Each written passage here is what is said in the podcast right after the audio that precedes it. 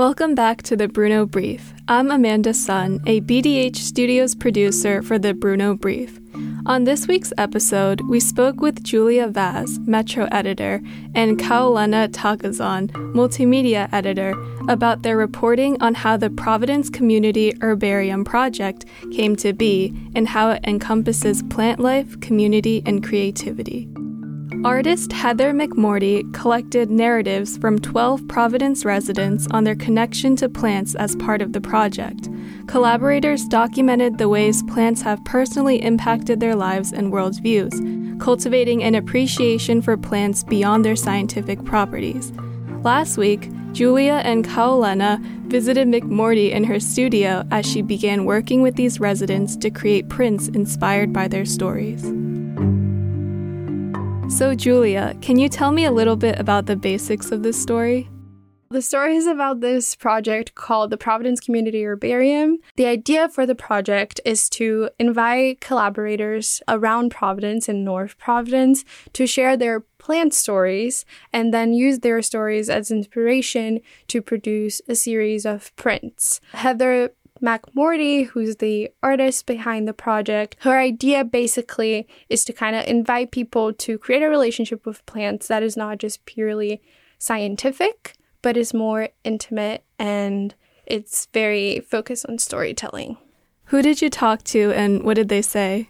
The interviews for this story was this kind of rare situation where we got to be on the ground and visit the artist's studio on the day that she was inviting basically all of her collaborators on the project to just go there and work on the prints. And Kaolena, can you talk about the photographs incorporated into the story?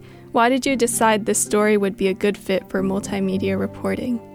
This herbarium community artistry fits really well with multimedia because the space that we explored with it being Heather's studio, the main artist, we really got to see and understand the process of physically how these prints are being made. So she's creating this long series of many collaborators' works and making multiple prints out of them. Being in the space, being able to take video and photo of what they were doing, you get a little bit of insight into the process of what creating prints really looks like. So being able to photograph them and video them allows our readers to get an insight into what this project looks like, not only as their final products, but in the creation as well. Julia and Kaolena, thank you so much for coming in. Thanks so much to the Bruno Brief for having me on today. Thank you so much for having me on the Bruno Brief. Now, here's a recap of other news from the past week. Last Saturday, October 21st, over 150 students marched down College Hill and joined hundreds of community members and activists. The All Out for Palestine rally condemned Israel for its continued use of force following the recent escalation of violence in Gaza and criticized U.S. military aid to Israel. In other news, Brown University's corporation, which is its highest governing body, and the Lifespan Health System's board of directors each separately voted this month on a new non binding term sheet to extend and expand their existing partnership. The current contract with Lifespan, a Rhode Island based hospital and health system, expires at the end of this year.